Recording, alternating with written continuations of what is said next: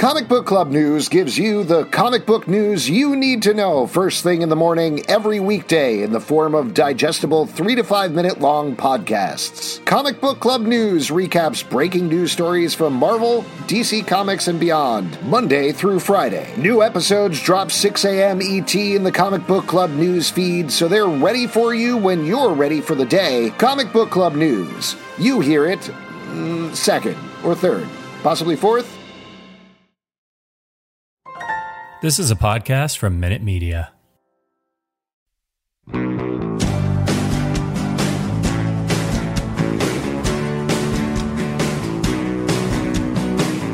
Welcome to Star Guys, a podcast about Stargirl on the CW. I'm a Star Guy signing on for this year episode. My name is Alexander Zalben. I too am a star guy lost in the Shadowlands. I'm Justin. And we are going to be talking about Stargirl Season 2, Episode 11, Summer School, Chapter 11. Another fun romp through summer school for Stargirl here. I mean, honestly, though, this was just like my summer school experience. Mm-hmm. I fell through a shattered dimension of all of my failures as a 14 year old teen.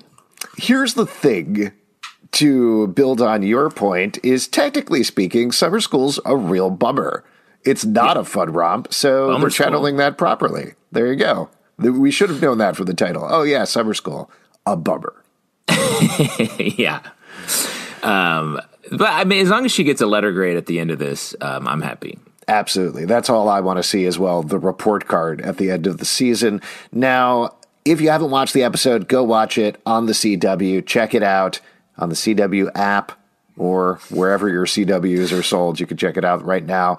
But broad overview here, as Justin mentioned, Courtney is trapped in the Shadowlands. Ultimately, she finds Cindy there.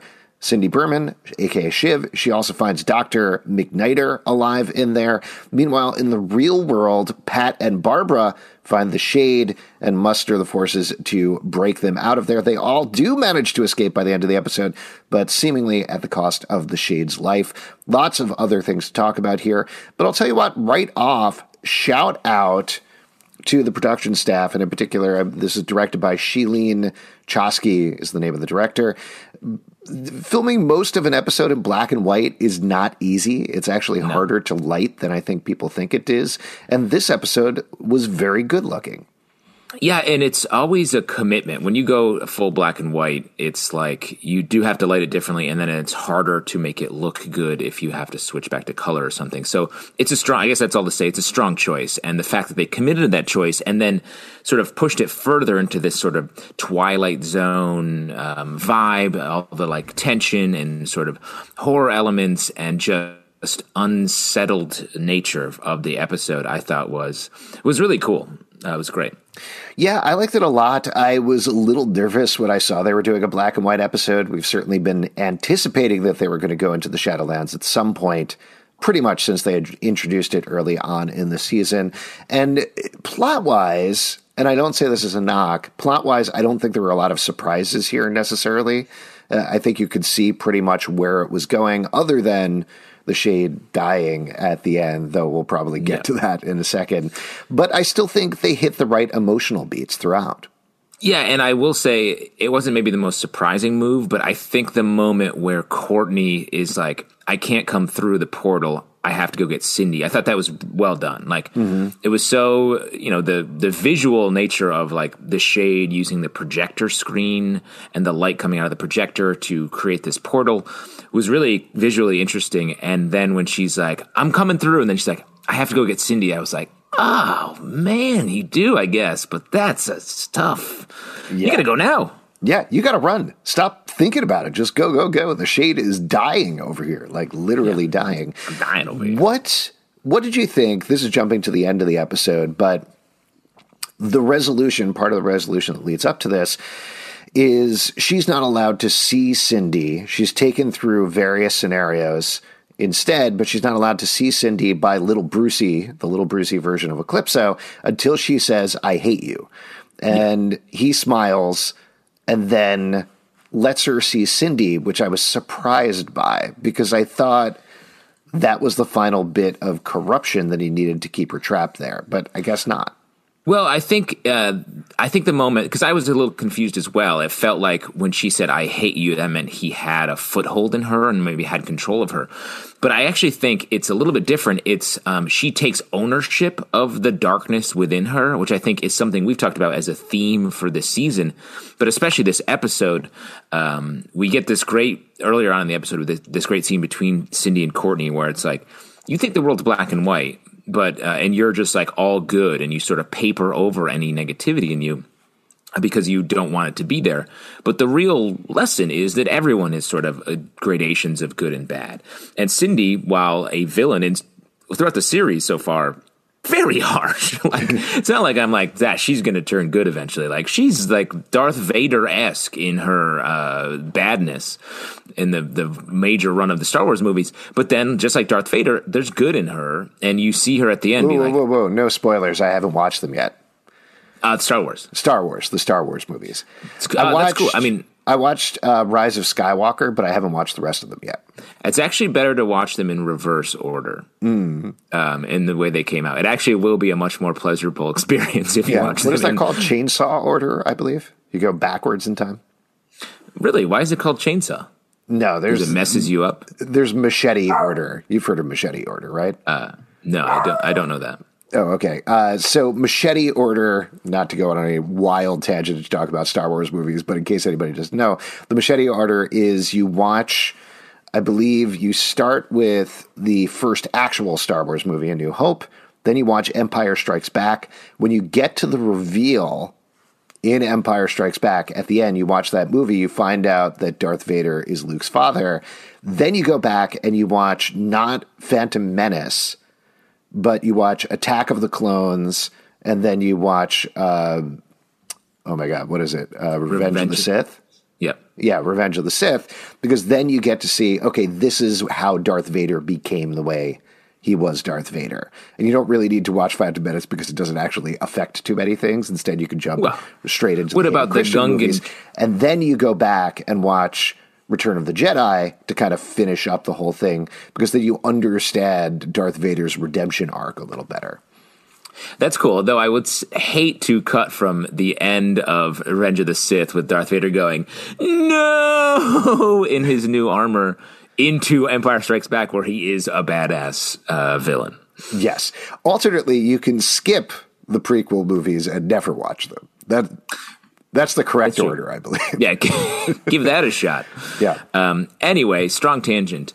Um, I do think that uh, that what the Eclipso, the little Brucey moment there was, it wasn't actually. I've, this is a total uh, theory, but it wasn't actually Eclipso because Eclipso would have tried to kill her or trap her there. It was this sort of shade of Eclipso that is there to sort of torture people. Mm-hmm. And so it felt like it was torturing her by saying um, that she hates Eclipso. But in fact, it was letting her embrace the reality and sort of see through the smoke of it all. Because once you have ownership of your, your feelings and your emotions, you're not as fooled by by these these illusions, I think. I'll throw you out another theory. It might be the opposite thing. It might be that now that he has a foothold in Courtney, he is allowing her to go back to the real world where he has more power, where ultimately the Shadowlands is this realm that whether he was trapped in, he was born in, as we uh, find out this episode, this is kind of where he came from. Like most villains, I assume he's like, eh, I got tired of wandering around in a shadowless void. Instead, I'd like to take over the earth and suck the sweet essence out of all humanity and whatever else he wants, uh, whatever else is going on. So now that he has Rick in the real world and he has this piece of Rick inside of the Shadowlands, he has Yolanda, piece of her in there. Now he has a foothold in Courtney too, based on her hate, and he can take that back into the real world now that she's there and ultimately thinks he can beat her. But I do think you're right that at the same time, Courtney understanding and owning all of her emotions, not just approaching everything as this light in the darkness, but understanding in order to have a light, you have to understand the darkness as well, is going to play into all of this. Well, and it's really the sort of the way the Shadowlands work will be interesting to finally sort of reveal it fully because if Eclipso is drawing on, um, he sort of feeds on this despair that everyone has. The despair must taste better if it's in the real world or something, Mm-hmm. because otherwise, why would he let them? Why would he want Courtney to be back in the real world? If- Well, it's he can- probably like if you work at a pizza restaurant, right? Like you work at a pizza restaurant, and you're like, I eat this pizza that we make at our pizza restaurant every single day. Also, I wish there was a better word for pizza restaurant, but I'm going to keep calling it that. Yeah, no, then- there's no other term that's not pizza restaurant. I I, wish there was a shorter version with pizza in it, that would be nice. like nice. a cafeteria for pizza. for pizza, a pizza cafeteria. oh, that's good. That's better. Mm-hmm. Just throwing that out there, just pitching a couple of ideas. But you work at this pizza restaurant, this pizza cafeteria, if you will. Every day you eat the same pizza. You're like, I'm so sick of this. You go to another place. You're like, oh, pizza's actually really good. Yeah. I like this. And that's what's going on with Eclipso. I get my pizza covered with um, pineapple and despair are my 2 favorite toppings, and I like. They're related, I believe. yes, definitely. You can, you what- order either one and get the same thing. pineapple on pizza is despair. Uh, yes. I'm throwing it under the bus, but I'm sorry. I will say I like pineapple on pizza. really, I Yeah. truly, I, I don't meet. I don't know if I've ever met someone that likes that. I do. One of my favorite pizzas that my wife and I order occasionally, get ready, is pineapple and onions. Oh my God, that's It's a good thing uh, we found each other, is all I could say. A hundred percent. I bet at that pizza um, cafeteria, they're like, "Hey, uh, that car accident pizza guy is on the phone. He wants another. Put on the masks and let's make another pineapple onion Oh, pizza." he wants to order the Shadowlands? Okay, here we go. Yeah. Uh, call up Eclipso. We got another nightmare pizza.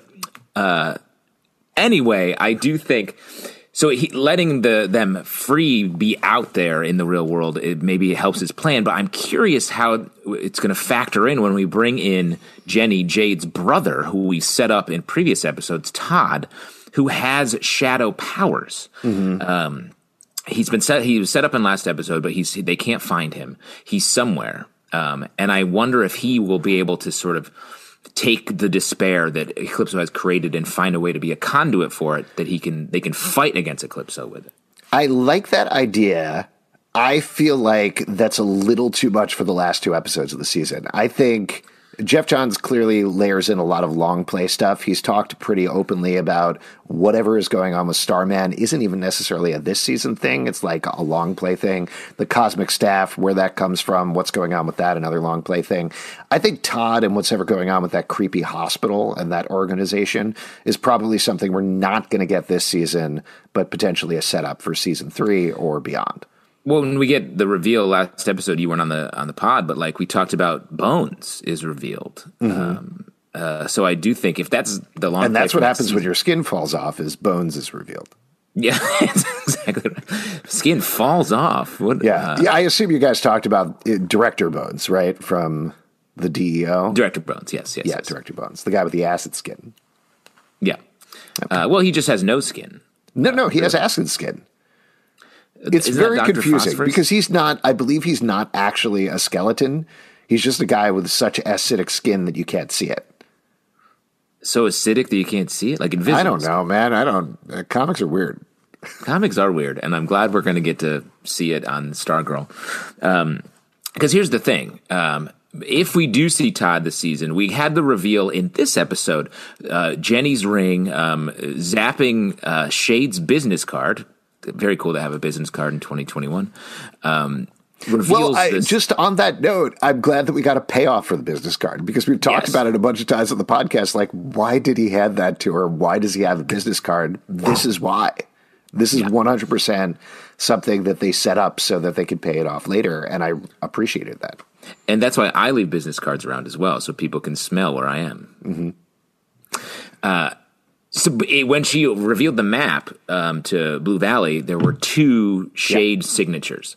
Now, two possibilities. One of them is Todd, and we're gonna Todd is there, and we're gonna see uh, that become a part of this season's story. Or um, I don't think the shade died. I don't think you think the shade died at the end of this episode. I feel like maybe the shade put a little portion of himself in another part of the city, and we will see him sipping absinthe uh, at the end of the last episode of this season, and he's out there doing whatever he wants. Well, let me throw out a possibility to you here. Again, this is a pure speculation theory based on these two shade signatures, and it's it was weird to me that we didn't get a typical. There's two signatures. Let's split up and find them. Instead, right. they were like, "Let's go to the movie theater first. Oh, we found him. We're done." Yeah. And so a little strange there.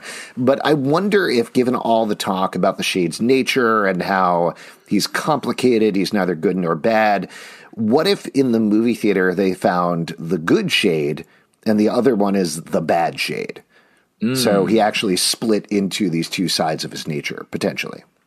That could be cool as well. A lot of options out there. And I do think it's enough of a it's not that big of a thing. I don't think they'll carry that reveal across to the next season. I feel like we'll find out what that second shade signature was in this season. Absolutely, potentially even next episode. I also do think this points to something that I don't know if we brought up this season, but I've been thinking about a lot while we've been watching it.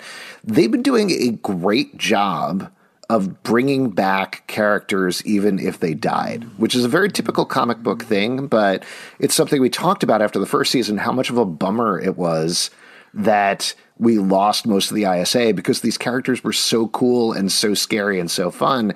But they found a really good, very organic way to, in this episode alone, we get the Zaricks, the entire Zarick family back. Very creepy right there at the yeah. beginning in the diner. We got to see Dragon King. We got to see Cindy's mom for the first time. So that was new. But all of these characters down to Icicle a couple of episodes back. It's really fun to see them, and these actors do such a good job. Again, it feels it doesn't feel forced, which is nice. So same thing as the shade dying. I feel confident that they will figure out a way to bring him back in the show in a surprising and fun way. Yeah, I agree completely. And the the Zarick family in this episode did such a good job of being like, this is pretty creepy, right? Like the flashes between uh, the the past in color and then the Zarick family um, doing the magic trick, I thought was really really cool and a very like lower stakes torture for Courtney that really just uh, a little little torture appetizer for her first trip to the Shadowlands. Something, if I remember correctly, we had talked about during the episode in season one where Joey died was it was supposed to be this really big flashpoint for Courtney in terms of this was her loss. This was the thing that powers her on to really become a hero. And I don't think we quite got it because the only interaction she had with him was lying about a magic trick in a hallway, and that was pretty much yeah. it. But bringing him back really helps emphasize that. It makes that bond a little bit stronger.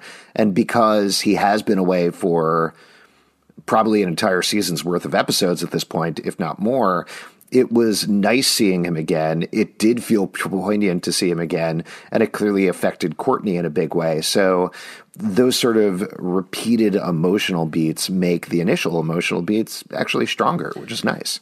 And we sort of play on her guilt. We see the fiddler and uh, and all and those folks there in the school. What did I wrote down? What Isaac said. I miss my tuba. I miss my tuba. I wrote down the same thing because I was like, that's a sad if you're being tortured and your main source of torture is I miss my tuba, mm-hmm. you lived a pretty good life, yeah. Isaac. Things are going okay for him. um, but to move from that sort of like guilt uh, torture into the the more current stuff where we get to see Yolanda and Rick just living their lives and feeling dis- actual despair because of the situations that they've been put in because of their relationship with Courtney, I thought was really effective and will okay, will only help her bring the team together soon. Yeah, I mean, I think ultimately that's what we're going to see in the last two episodes, right? Like, next episode most likely is a getting the team back together type thing, and then the final episode, like we speculated, is going to be the Avengers Endgame, everybody, heroes and villains, all fighting against Eclipso, which is yeah. very exciting, and it's exciting yeah. to see my feeling is this is the getting out of the doldrums that we've been in for a significant chunk of episodes here. So getting that propulsive nature potentially going into the last episodes is very cool and but i don't mind the doldrums. I don't think there's mm-hmm. still been a lot of stuff happening and it's while it's been just a series of uh, sad things a real trip to bummer school i do think it's been uh, it, that's the point of the season i think. Um, so I, i'm here for it. Oh absolutely. And they were pretty upfront about the fact that they were calling each of the titles chapters, not just because they were going to run out of individual titles eventually, because first season was all named after the characters that they were introducing or focusing on each episode, but also really thinking about it as a 13 part story. I do think very smartly this show aimed for the binge this season. Like it still has episodic stories, which is great, and I appreciate that. But I think they know that broadcast is not necessarily where it's at with the CW, and people are going to pick up on it later. In this case, on HBO Max, and probably watch it over the course of 13 hours. That sort of chunk in the middle is very rough to watch over the course of five whole weeks. Like I think it's five whole weeks that we've been Yeah. in this at this point. But if you're watching it over five hours over the course of a day or over the course of the weekend or something like that, you're gonna be like, oh, what a bummer. And then you're gonna get back to it and you're gonna hit those final episodes and it'll feel propulsive. Yeah, no, I think that's right. Now, what do you think about the fact that we have Beth, um, and then we also now have um, Doctor Midnight in Blue Valley? So we've doubled up on goggles. Yes. We've got a lot of so goggles. many goggles. Yeah.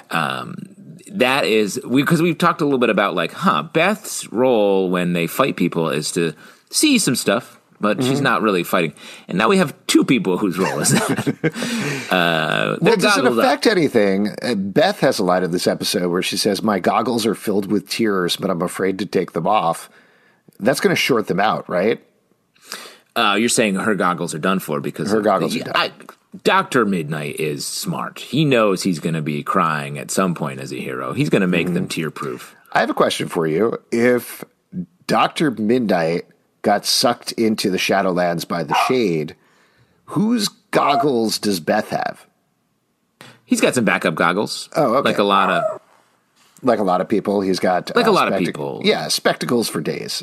Yeah. I mean, that's the same way. I, I think I've said on this show, I uh, wore a pair of goggles when I was like in high school as like Mm-hmm. a cool fashion. Oh, uh, Like you were ready to fly really fast at any point. you never know what was going to happen. You know, I I mean, young. I'll tell you what. Similarly to the pizza story that I was telling, I have a pair of onion goggles that I love that stop you from crying when you're cutting onions, and it always looks very cool whenever I'm cutting onions. Nothing, nothing makes more sense than having to put on goggles to eat a pizza you've ordered as something you enjoy. No, no, no, no. When I'm cutting the onions to make something, not when I'm ordering the pizza. Though also My- when I'm ordering the pizza. My onion goggles are full of tears, but I'm afraid to take them off. I do think we're going to get Dr. Midnight, uh, again, speculation, Dr. Midnight doing something where he's been gone for decades at this point, trying to wander off in the world and figure out what his place is.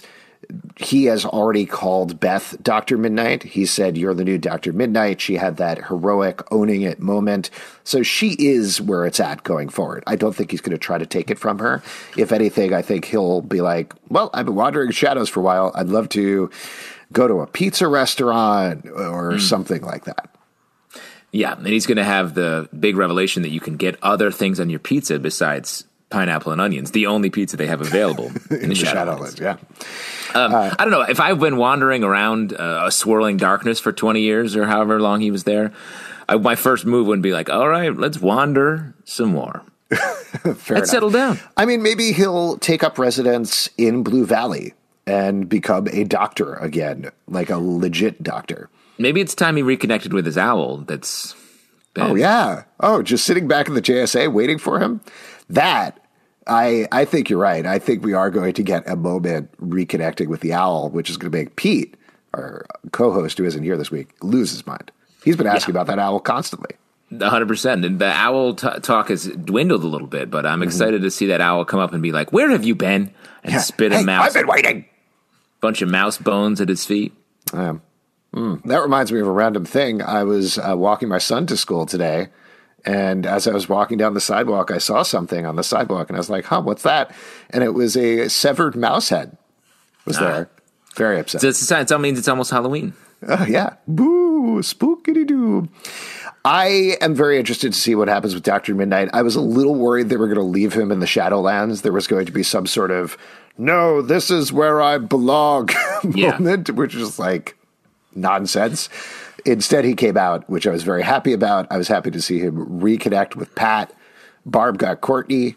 and uh, Pat got Doctor Midnight, and Shiv got nobody, which was very sad at the end there. Well, she was like, "Let's go kill Eclipso." I was like, "Kill? Okay." Yeah, everybody's gonna be like, cut it on the next episode. Everybody's gonna be like, uh, no. It was funny when they were walking toward the portal from the Shadowlands. Courtney's running. Doctor Midnight is like striding, like he's not he's not running. He's just stride walking uh, with purpose. And Cindy steps up and like strikes a pose and whips her hair around. And I'm like, keep walking. That portal. Yeah. You don't need to hit Just your mark. it. I did like that effect. I thought that was a really nice, probably mostly practical effect that they did with walking through the light, coming through the screen. Um, I thought that was very nicely done in its simplicity, which it could have Yeah. been more complicated. It could have looked a lot cheesier, um, but they they did it very well.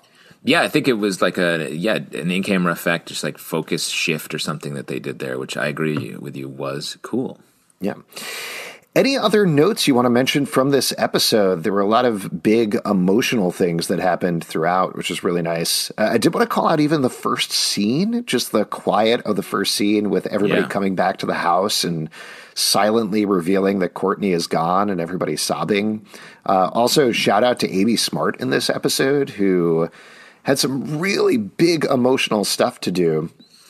There was a uh, what was the line she says to the shade when when basically being like no you have to help them she says Or kill me oh, right now. yeah, then kill me because i don't want to have to live without my daughter yeah. that's a line man Well, and it was nice, especially seeing the the Amy Smart in the Shadowlands that um, was there to make Courtney feel like she was a burden on her family. Like young Amy Smart to see that person um, as the sort of shadow, and then the flip of her being like, "I will die right now. Bring me my daughter." Was a nice like two part thing.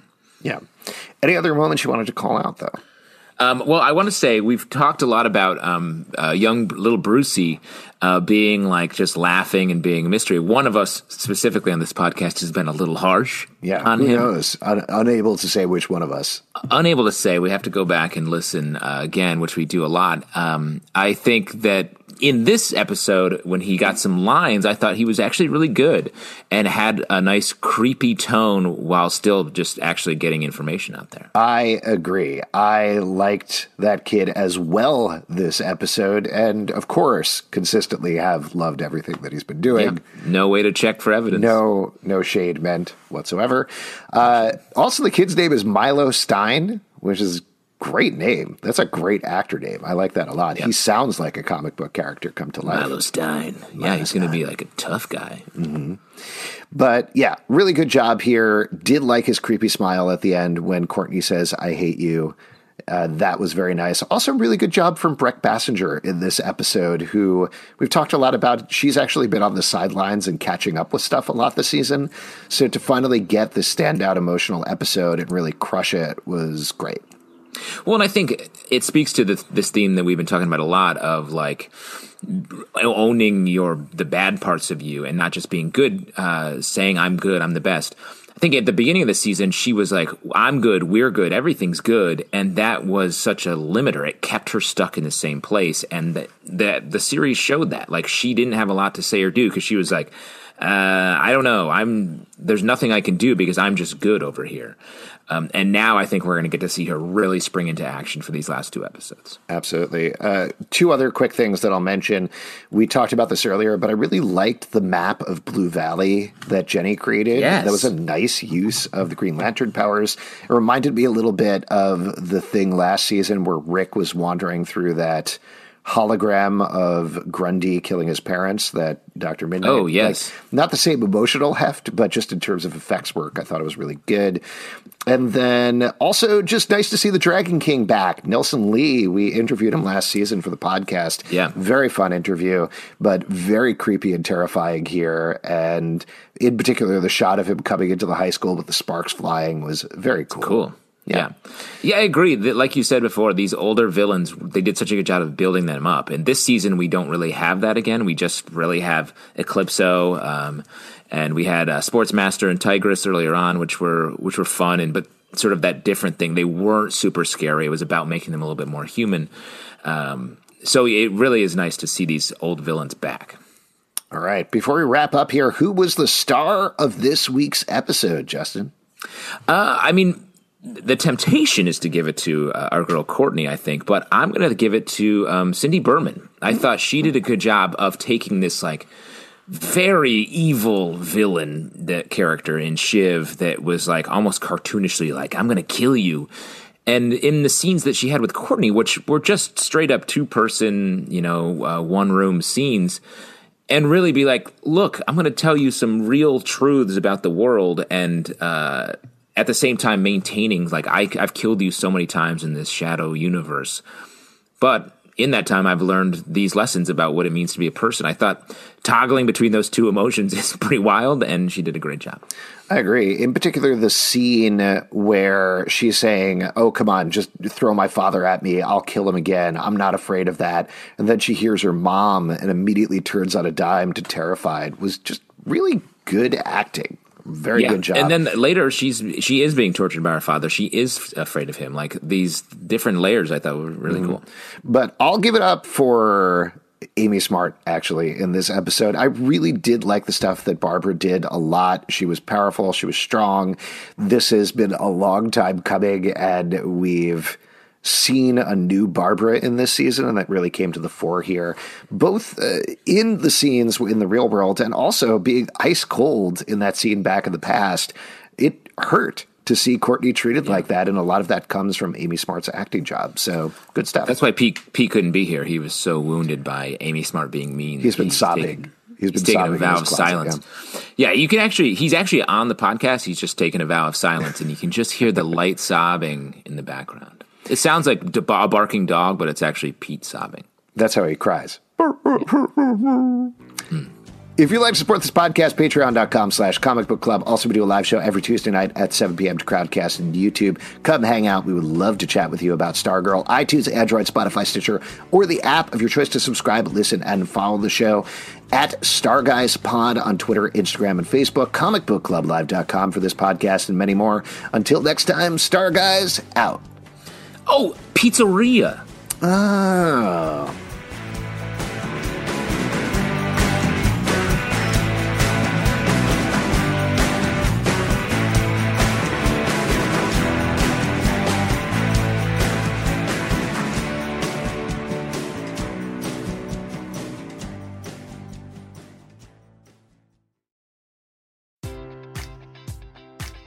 Enjoy all your favorite sports like never before at BetMGM. Sign up using code OldLine and receive up to $1,500 back in bonus bets if you don't win your first bet. When you register with BetMGM, you'll get instant access to a variety of parlay selection features, live betting options, and the best daily promotions in the business. And with BetMGM at your fingertips, every play and every game matters more than ever. Remember to use code OldLine and receive up to $1,500 back in bonus bets if you don't win your first bet. BetMGM and GameSense remind you to play responsibly. See BetMGM.com for terms. 21 plus only, Maryland only. New customer offer, subject to eligibility requirements. Rewards are non withdrawable bonus bets that expire in seven days. Please play responsibly. For help, visit mdgamblinghelp.org or call 1 800 Gambler in partnership with MGM National Harbor. Promotional offer not available in Washington, D.C.